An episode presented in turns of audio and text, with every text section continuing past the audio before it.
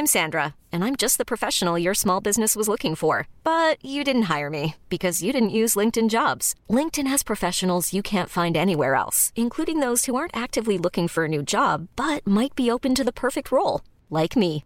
In a given month, over 70% of LinkedIn users don't visit other leading job sites. So if you're not looking on LinkedIn, you'll miss out on great candidates like Sandra. Start hiring professionals like a professional. Post your free job on linkedin.com/achieve today. Propulsé par mademoiselle.com. Ah ouais? Oh, ça swing. Coucou, c'est Queen Camille. Salut, c'est le docteur Berlinlot. Bienvenue dans Coucou le cul, le podcast sexo de Mademoiselle. Ici, on discute ensemble de toutes les questions qui vous turlupinent. C'est vous, auditrices et auditeurs, qui faites ce podcast. Alors envoyez-nous vos questions par mail avec pour objet Coucou le cul à queencamille@mademoiselle.com. On se retrouvera peut-être bientôt ici pour en parler avec notre super gynéco. Aujourd'hui dans Coucou le cul, est-ce que ma chatte est normale C'est le docteur Berlingot qui m'a forcé à faire cette introduction pour vous faire rire, puisque nous allons parler de la vulve, des différents aspects qu'elle peut prendre et même des complexes qui peuvent se créer autour de cette partie du corps avec Nina. Coucou Nina, Coucou. tu as 16 ans. Oui. Qu'est-ce qui te tracasse Alors, euh, je n'ai pas fait ma première fois. Euh, et c'est vrai que la première fois, c'est plutôt stressant. Enfin, comme on voit par exemple, euh, on a surtout l'image du porno où tout est parfait. Et bien, tout est très lisse, très. On se dit que c'est à ça qu'on doit ressembler, mais comme on ne sait pas vraiment à quoi on doit ressembler, voilà, c'est plutôt stressant. Est-ce que pour la première fois, on doit être épilé? Est-ce qu'on doit être. euh, Voilà. C'est une question. C'est ma question. C'est une question que je reçois très souvent. Est-ce que je vais devoir m'épiler Parce que euh, si je le fais, je vais ressembler à une actrice porno, donc euh, à une salope. Et si je le fais pas, bah les poils c'est sale, comme chacun sait. Euh, donc du coup, quoi quoi qu'on choisisse, on a faux. C'est formidable. Euh, est-ce que est-ce qu'on on commence sur cette question de l'épilation? En général, je réponds aux jeunes filles que bah, qu'elles font ce qu'elles veulent en fait, et que euh, ensuite le, le gros du job, c'est surtout de trouver un partenaire qui, qui t'accepte tel que tu es et euh, qui va pas te faire des remarques parce que tu as choisi de t'épiler ou pas. Euh, mais en tout cas, il y a, vraiment pas de, de règles à ce niveau-là, quoi. C'est c'est toi comme tu le sens et, et ce que tu as envie de faire pour toi. Voilà. C'est la fin de ce podcast. Merci. Au revoir. Effectivement, la question de l'épilation, c'est une question euh, qui, enfin, qui ne concerne que toi. Enfin, tu vois, il n'y a pas, euh, euh, il y a pas de bonne ou de mauvaise réponse. Enfin, comme tu disais Camille, on peut pas dire que oui, il faut t'épiler ou non, il ne faut pas t'épiler. Enfin, faut faire comme tu le sens et, euh, et, et si jamais tu t'épiles, t'épiler comme tu le sens. Après, il y a plusieurs types d'épilation. Enfin, tu vois, t'es pas non plus obligé de faire une épilation. Euh, en mode Full actrice intégrale. porno entre guillemets ça veut rien dire enfin mais tu vois euh, voilà type intégral ou ticket de métro enfin tu vois tu peux aussi faire une épilation euh, genre du maillot euh, comme enfin simple entre guillemets enfin je sais pas comment dire ça mais Tu vois ce que je veux dire ou pas sur les côtés où tu tailles Ouais. avec des ciseaux. ouais ou tu tonds avec une tondeuse aussi tu peux Ouais, il y a plusieurs options. ouais Et, et, tu demandais dans ton mail. Alors déjà, tu disais j'ai très peur que rien ne se passe bien lors de ma première fois.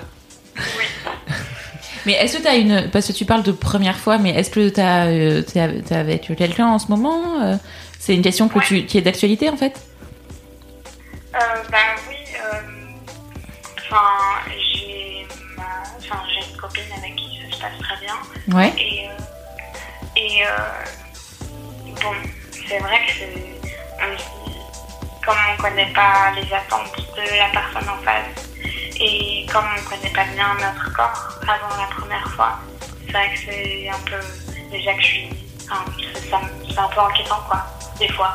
On se dit, mais si ça arrive demain, je suis pas prête. ouais et vous parce que vous en avez pas du tout parlé du coup? Quoi? Vous n'en avez pas du tout parlé? Non.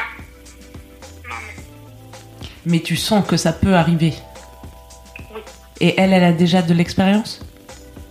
Oui. Et c'est ça aussi peut-être qui te met un peu la pression? oui, je pense. et elle sait que toi tu n'en as pas? Euh, oui. Je, je crois qu'elle sait. Mais quand tu parles des attentes euh, de la personne, qu'est-ce que tu imagines derrière ça? Bah, euh, bon, déjà, oui, il y avait beaucoup la question de l'épilation, euh, de...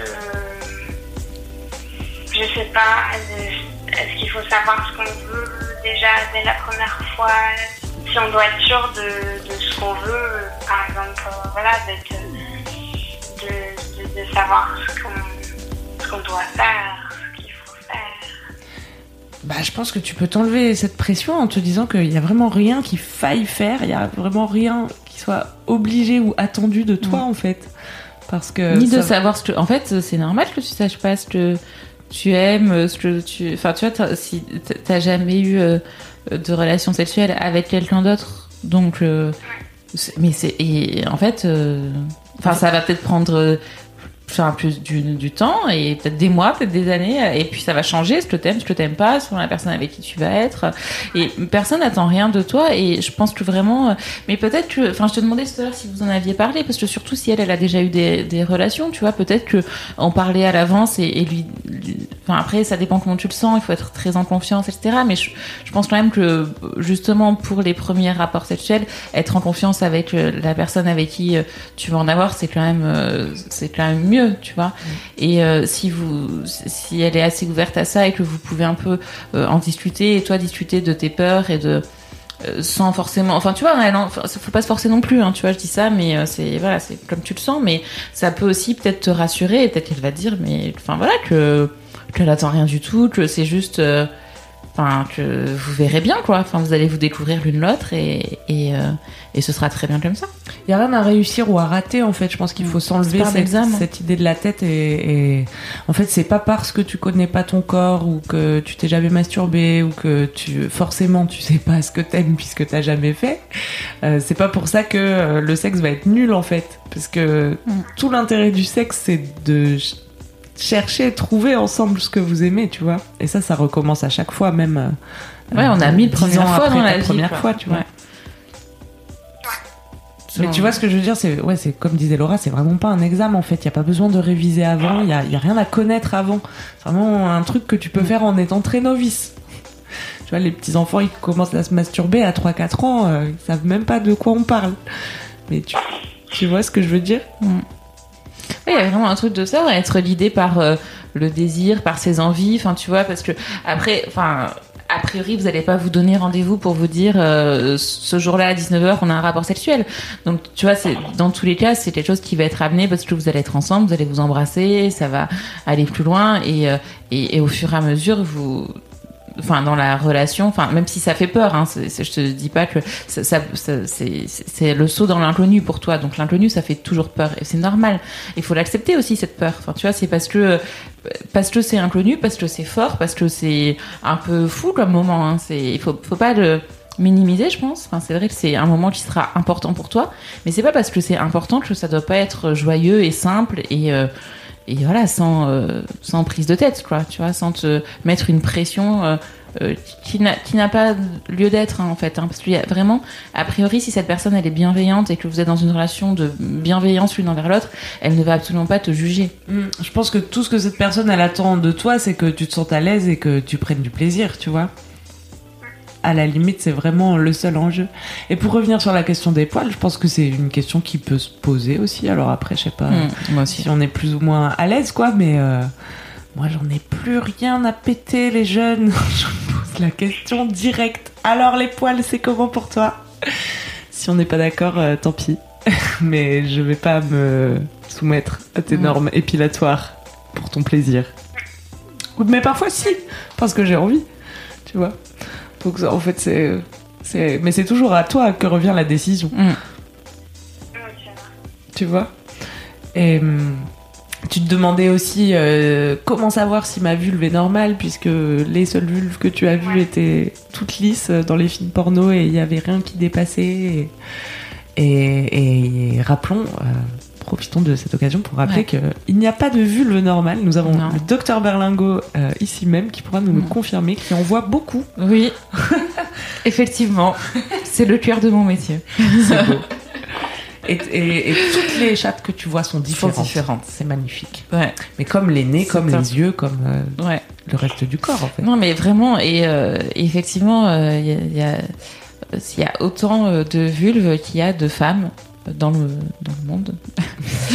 Donc, euh, c'est vraiment pas quelque chose que. Enfin, à, tu vois, à moins qu'il y ait quelque chose de particulier qui te gêne. Et dans ce cas-là, euh, tu vois, si t'as. Si, moi, je- j'encourage les, les, les filles jeunes à, à regarder. Enfin, tu vois, à prendre un miroir. Et euh, jeunes et moins jeunes d'ailleurs, hein, parce qu'il y a des femmes de 30 ans en fait hein, qui ne sont jamais regardées la vulve. Et euh, je trouve que c'est vraiment une expérience euh, qui est intéressante à faire. Et parce que ça démystifie plein de choses déjà, parce qu'on se fait toujours des idées. euh, puis même quand tu touches, tu vois, il suffit que tu touches un micro truc, t'as l'impression que c'est énorme. En fait, tu regardes, c'est minuscule. Enfin, il y a vraiment. Non mais c'est vrai. C'est ça. C'est. Je sais pas. C'est comme quand. Enfin, bon bref. Euh, On veut savoir. C'est comme quand quoi Euh, mais du coup, euh, vraiment, j'encourage à prendre un, un miroir, à regarder. Et euh, globalement, tu devrais, enfin tu vois, si tu tu prends n'importe quel manuel d'anatomie et tu vois que comme sur toutes les euh, vulves, bah, tu auras des grandes lèvres, des, des petites lèvres, un clitoris avec le capuchon, l'urètre, l'endroit où tu fais pipi, l'entrée du vagin, un hymen qui est plus ou moins élastique, plus ou moins fermé, plus ou moins fort quoi et, euh, et à l'intérieur si tu arrives à aller un petit peu dedans euh, qui enfin voilà qui, qui qui est une cavité euh, euh, dans laquelle il y a rien de particulier. En fait il y a pas des dents il y a pas des euh, c'est- pas quelque chose d'effrayant.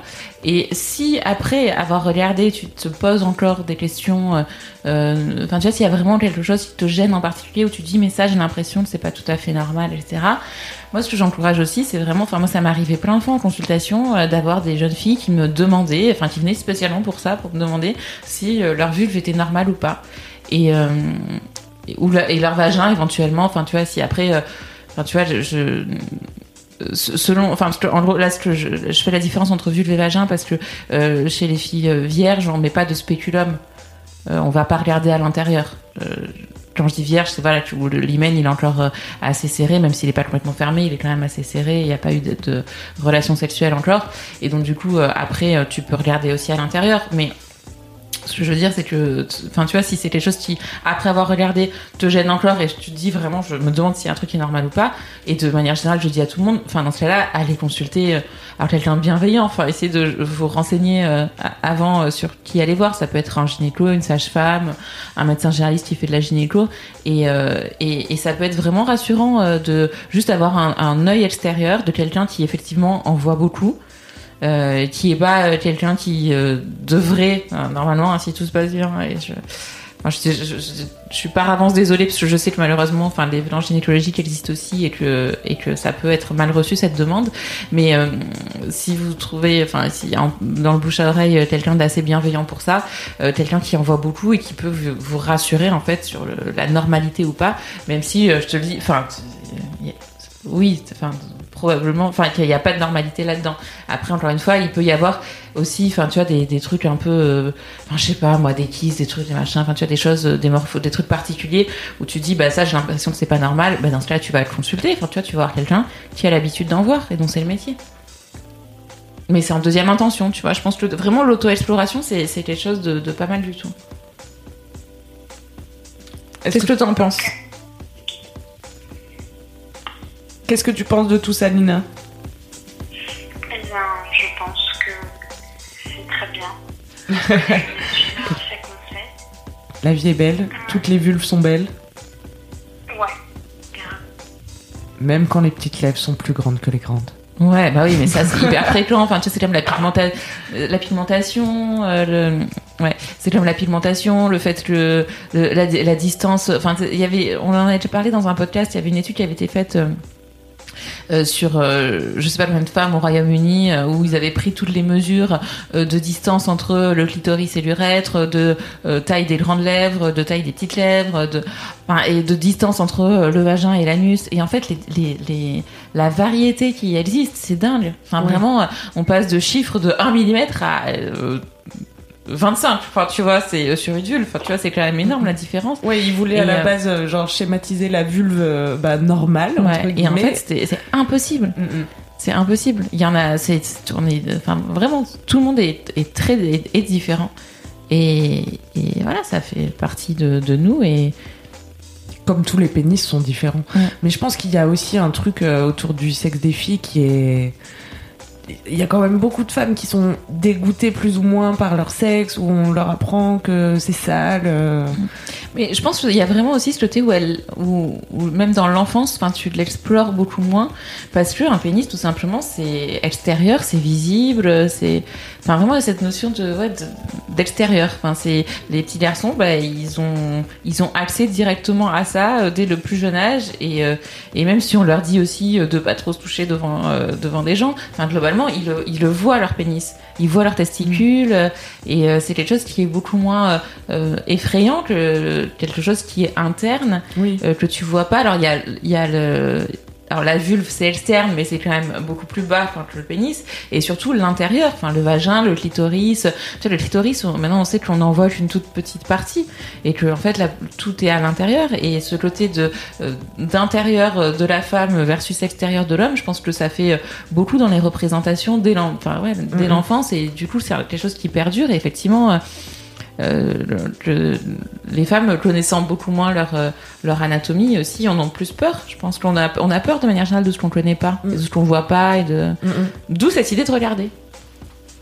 Ça te semble une bonne idée, Nina? C'est une super idée. Super. Bon, tu es rassurée? Oui.